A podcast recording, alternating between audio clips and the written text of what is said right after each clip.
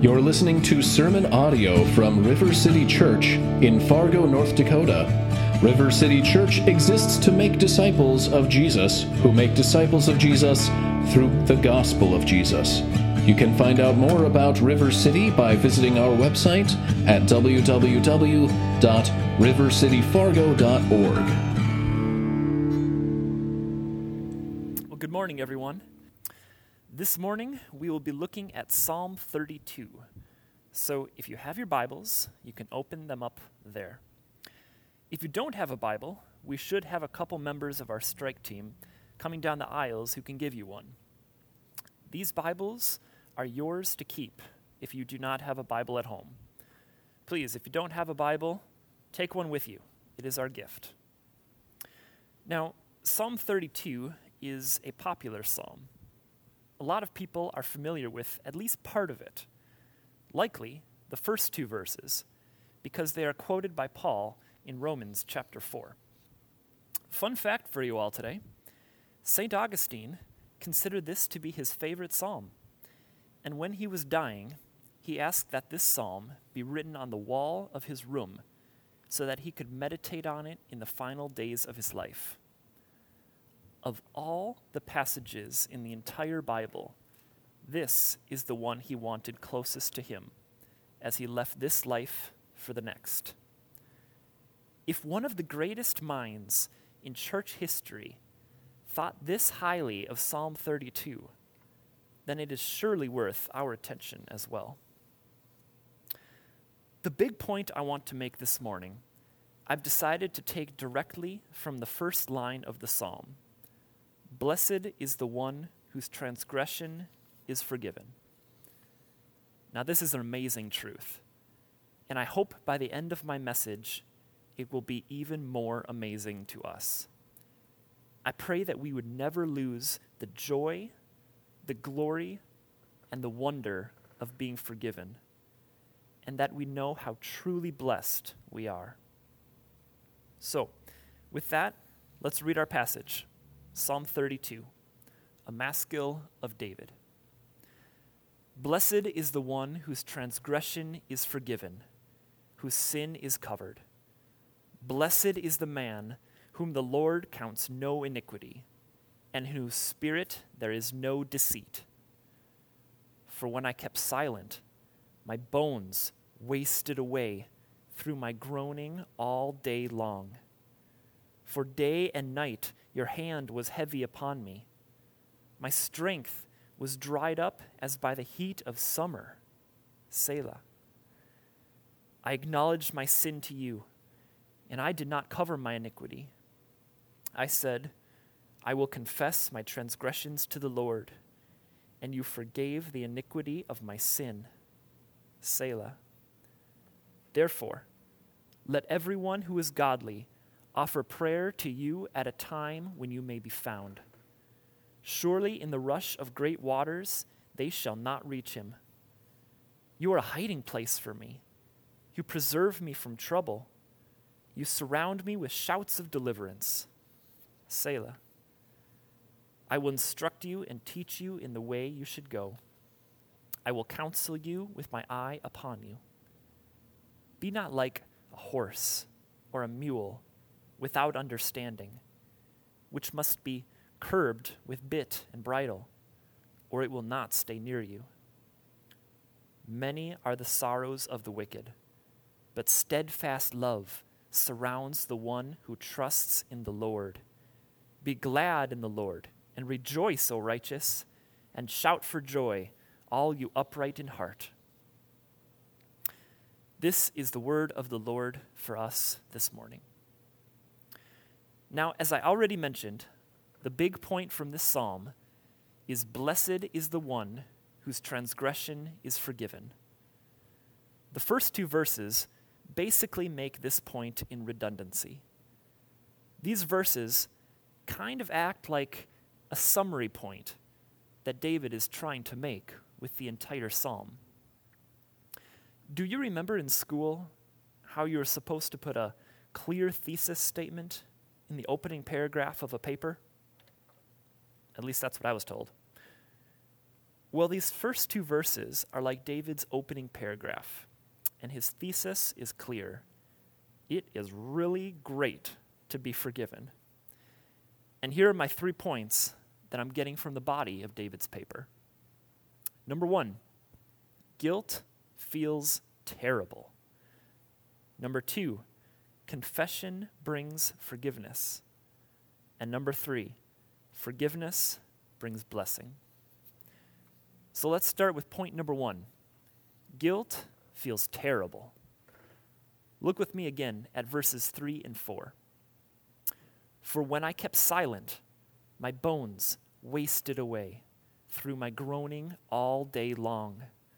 For day and night your hand was heavy upon me. My strength was dried up as by the heat of summer. All right, this section begins with David saying, For when I kept silent. What does that mean? Well, if we look forward to verse 5, we see that keeping silent is contrasted with David acknowledging his sin to God. So, David, he isn't just saying he's going to stop talking. It's not like he's giving the silent treatment to everybody he lives with, but rather that he kept silent by not confessing his sin to God.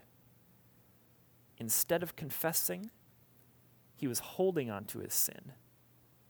He didn't want to give it up because confession, well, confession means that you regret what you did.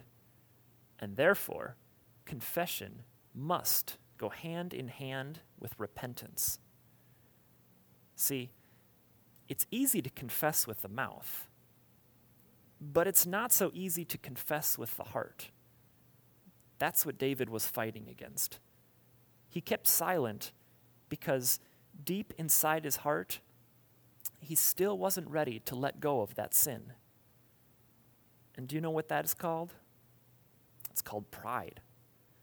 It's holding on to our own desires above what we know is right. We see this sort of thing in human relationships all the time. For example, let's say there was a man named Bob, and in a moment of frustration, Bob said a really harsh comment to his wife. It was hurtful. He knows that what he did was wrong. He may even feel guilty about it. And he certainly knows that his relationship with his wife is now suffering because of it. But because of his pride, Bob won't confess. He may think to himself, man, it would be really embarrassing to admit what I did was wrong.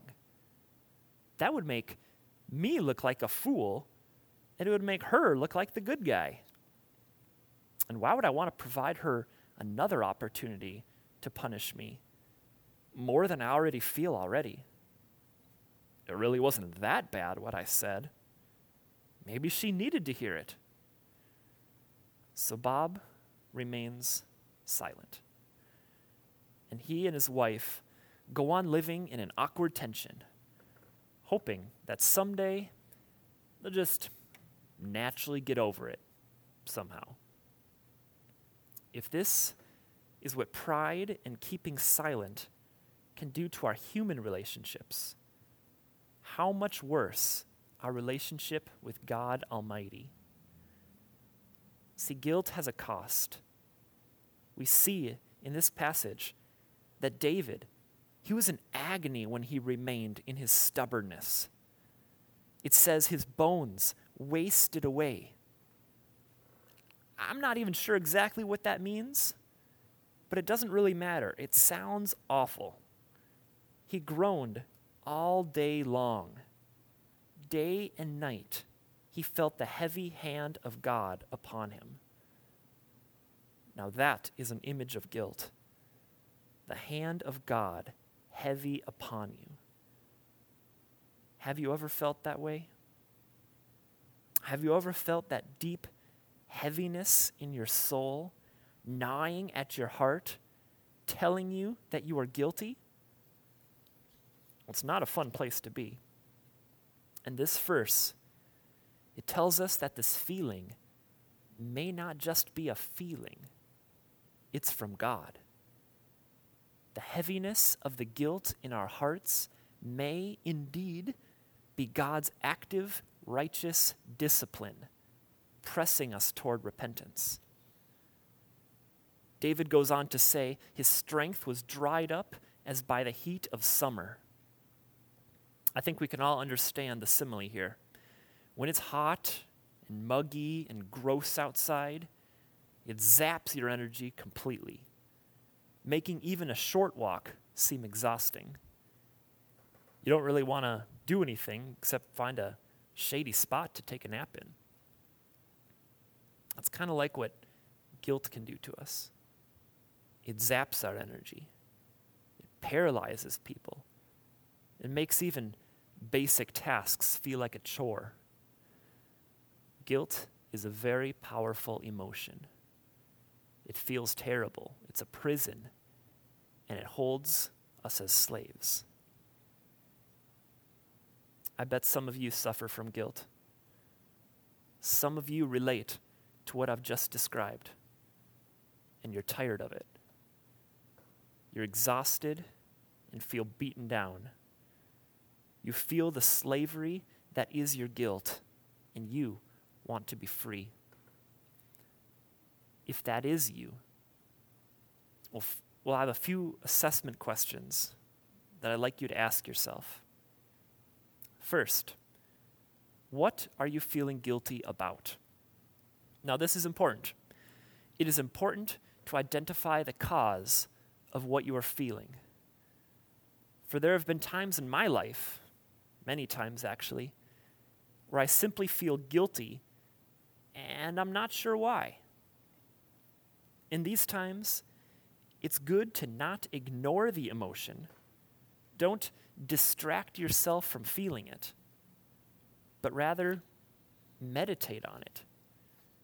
Take some time to determine what exactly are you feeling guilty about?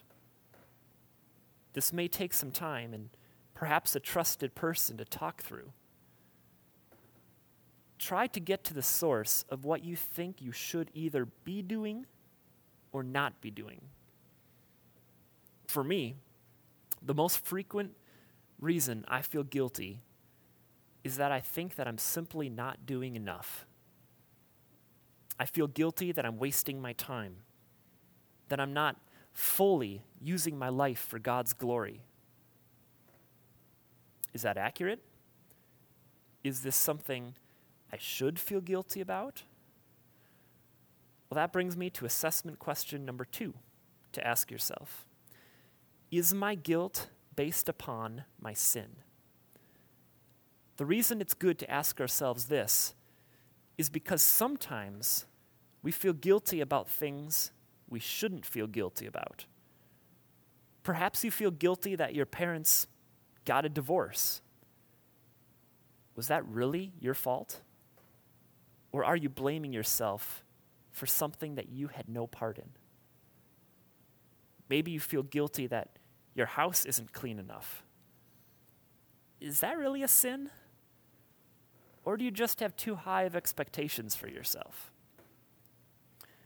For me, sometimes I determine that my guilt is not valid.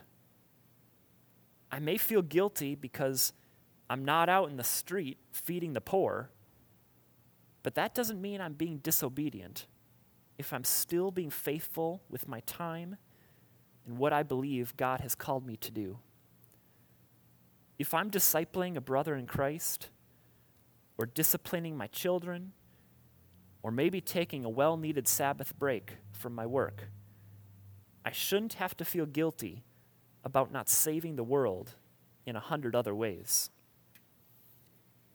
But sometimes my guilt is quite valid. Maybe I really am being selfish with my time.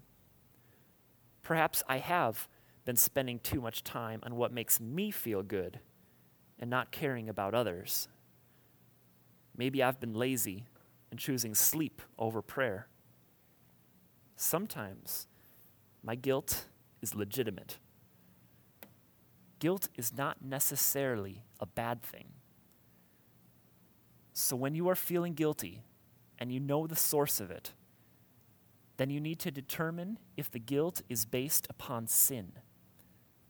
If it's not, and you are simply punishing yourself because that's just how you operate, then please let yourself relax in the Lord, knowing that He is, he is a good Father.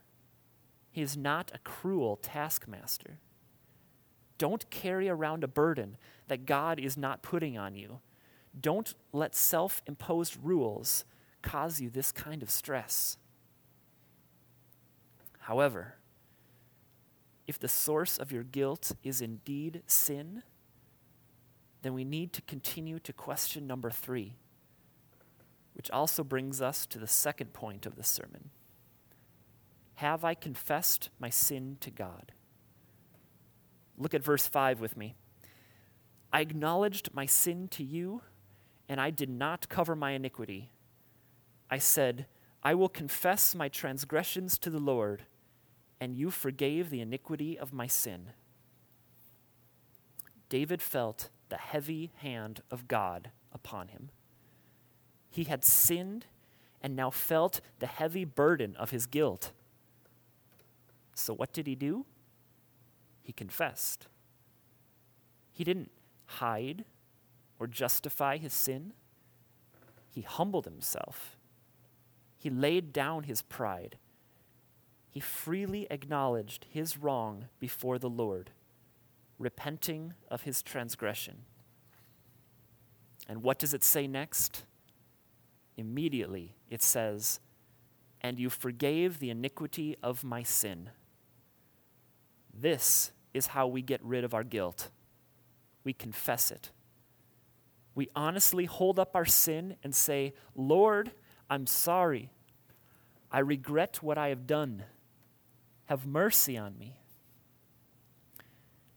And if those words are said with genuine conviction, the Lord hears us and freely forgives us all of our sin.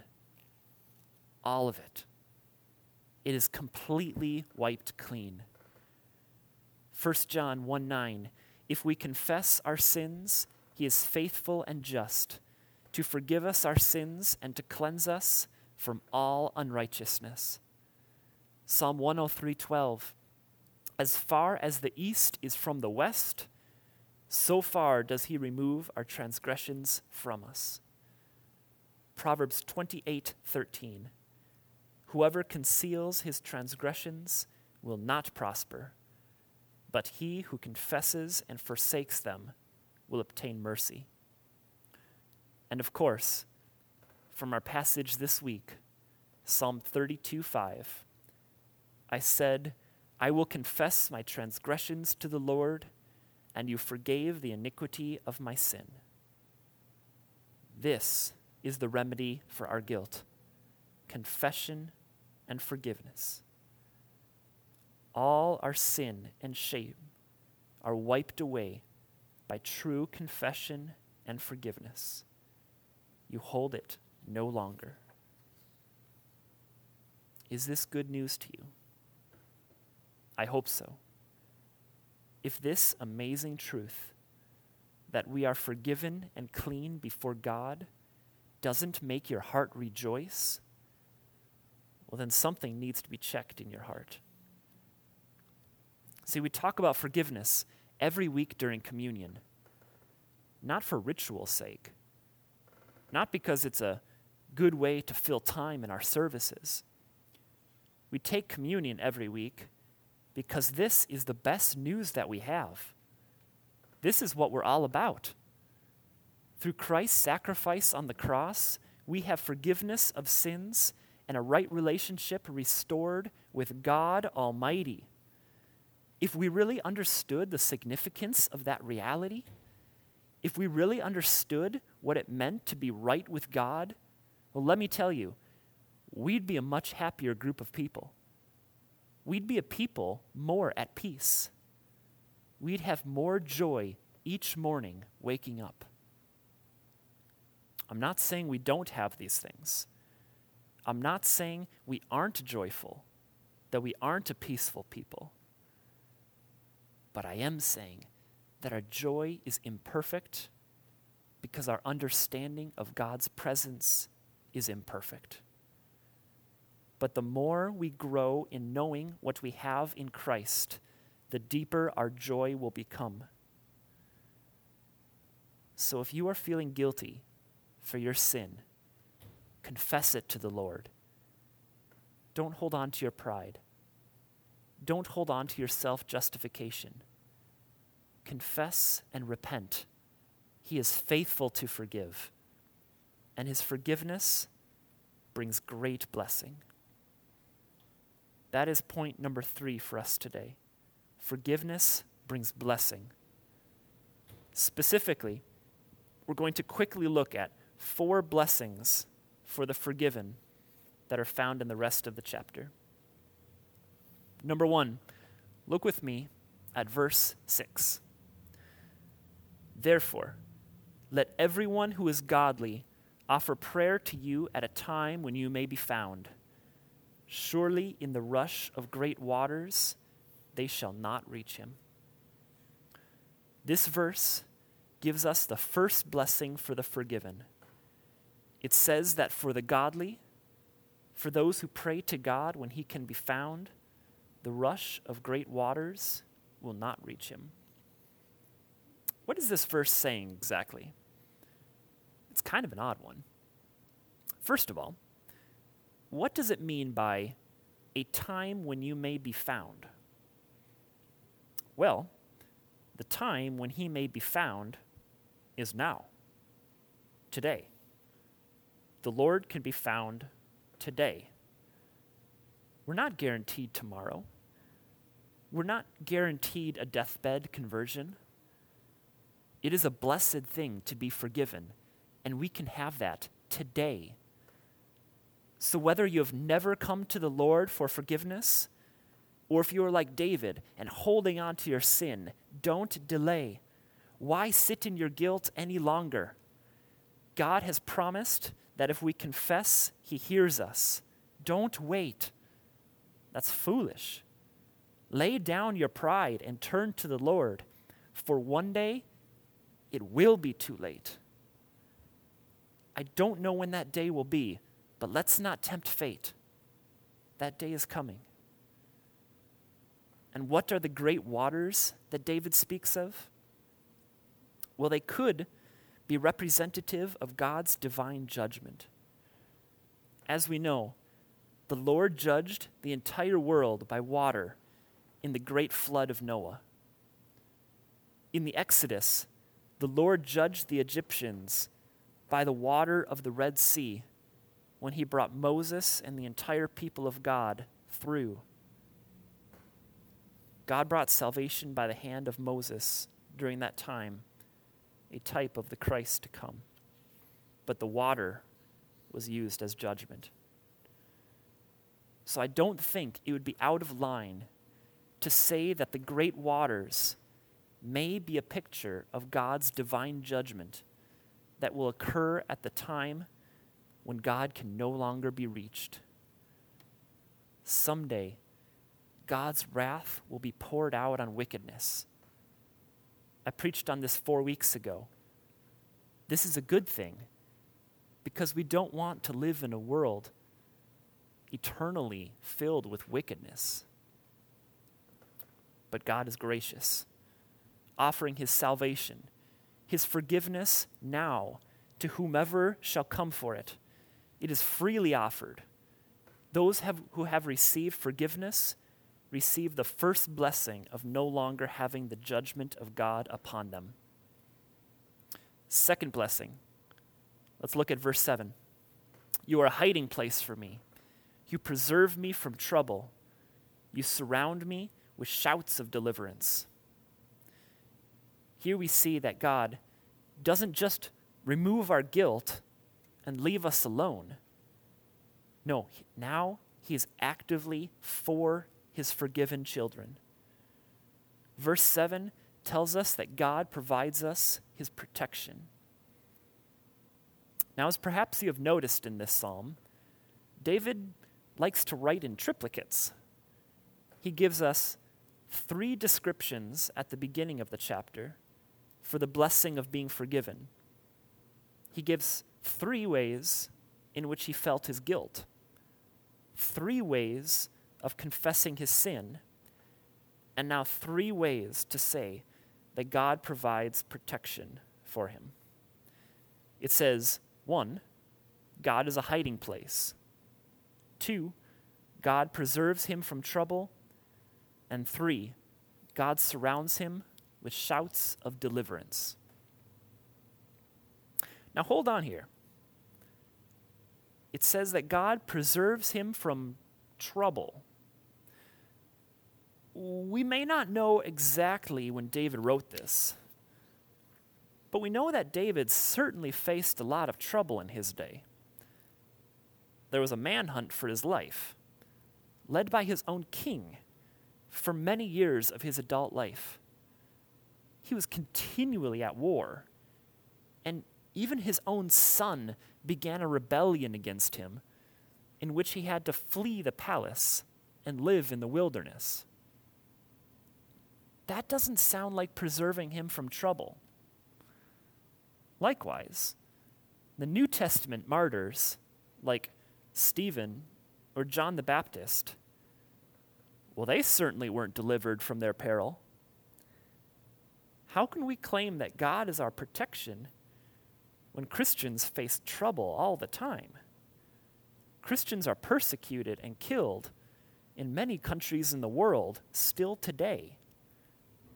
How is God their protection? I don't want to spend too long on this question, but to help us, let's look at a case study from the New Testament Jesus. Jesus was arrested, wrongly condemned, abandoned, beaten, and finally killed. It would be easy to say that God the Father did not protect his Son or preserve him from trouble. But what about when God saved Jesus as a child from King Herod, who tried to kill all the baby boys in Bethlehem? What about when Jesus was brought to a cliff to be pushed off, but Jesus simply passed through their midst, away from the danger? What about all those times the Pharisees sought to kill him sooner, but they were evaded from doing so? The point is this Jesus came to earth for a purpose, and God the Father would not let anything happen to him that would hinder that purpose. God the Father completely protected Jesus Christ the Son until it was time for him to die. The same was true for Paul. The same is true for us. God has a purpose for us, and he will protect us for that purpose. God's purpose for Stephen that was to die a murder. But following his death, the church was scattered throughout the entire region, bringing gospel testimony to all new places. It was one of the great unintentional missionary efforts of all time. If God had greater plans for Stephen, he would not have been killed.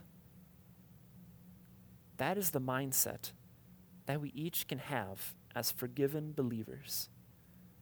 Blessed is the one whose transgression is forgiven, for they will be protected by the Lord to complete all their purposes for the Lord. Let's move on. Verses 8 and 9. I will instruct you and teach you in the way you should go. I will counsel you with my eye upon you. Be not like a horse or a mule without understanding, which must be curbed with bit and bridle, or it will not stay near you. Now, here, oddly enough, the voice of the psalm changes. It's no longer David speaking as David, it's God speaking.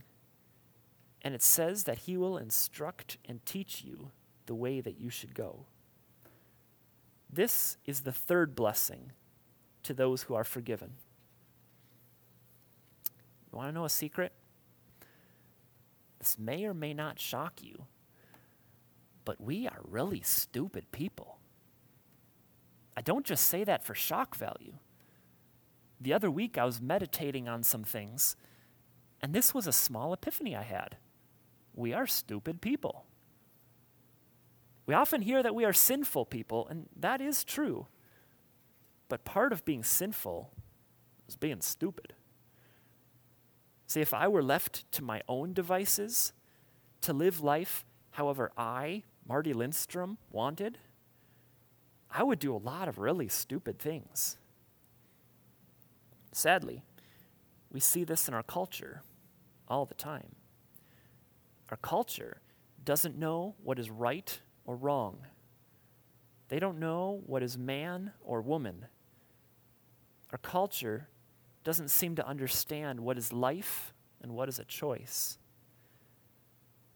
And with no moral standard, well, it's probably going to get worse.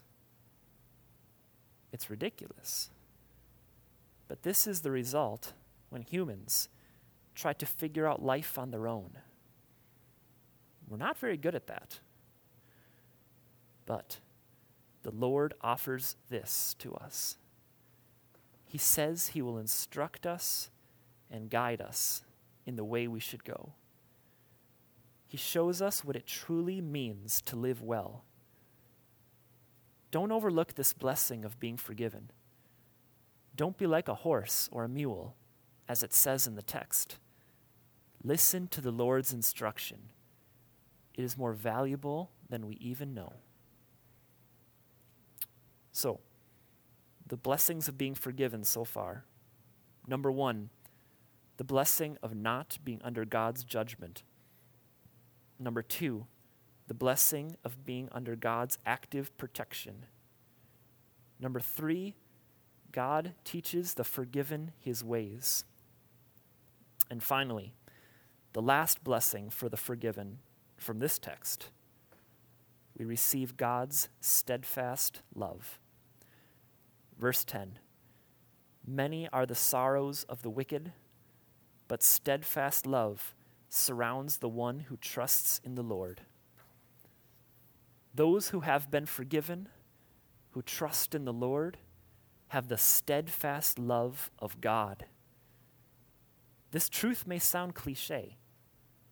You hear it a lot if you grew up in the church, you probably sang it a lot. Jesus loves me. God loves you. We can hear it so much, it can lose its effect on us. But how amazing is it to be loved by God? How amazing is it that the greatest power in the universe is on your side? That He cares for you, that He gives you hope and a future, that He doesn't hold your sins against you.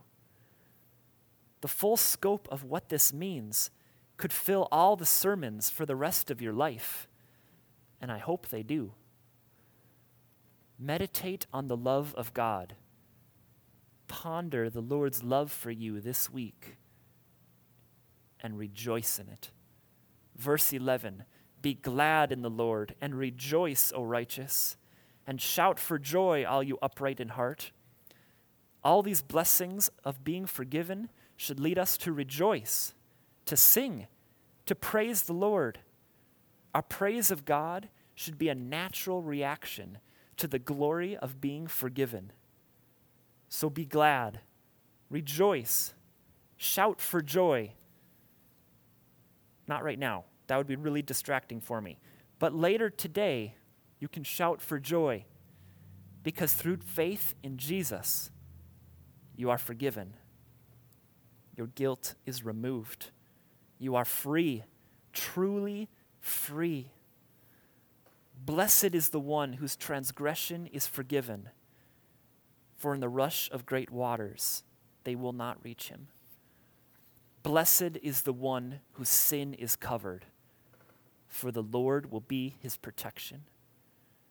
Blessed is the man against whom the Lord counts no iniquity, for the Lord will instruct him in the way that he should go. Blessed are the forgiven, for the steadfast love of the Lord surrounds him. Be glad in the Lord, and rejoice, O righteous, and shout for joy, all you upright in heart. Let us rejoice in the Lord this week. And if you are feeling any guilt, if you have that heavy hand of God upon you, then may I plead with you confess your sin, come to the Lord. He freely takes anyone who comes to him in faith. Believe in the Lord, and you can be a son and daughter of the Most High King. Let us pray.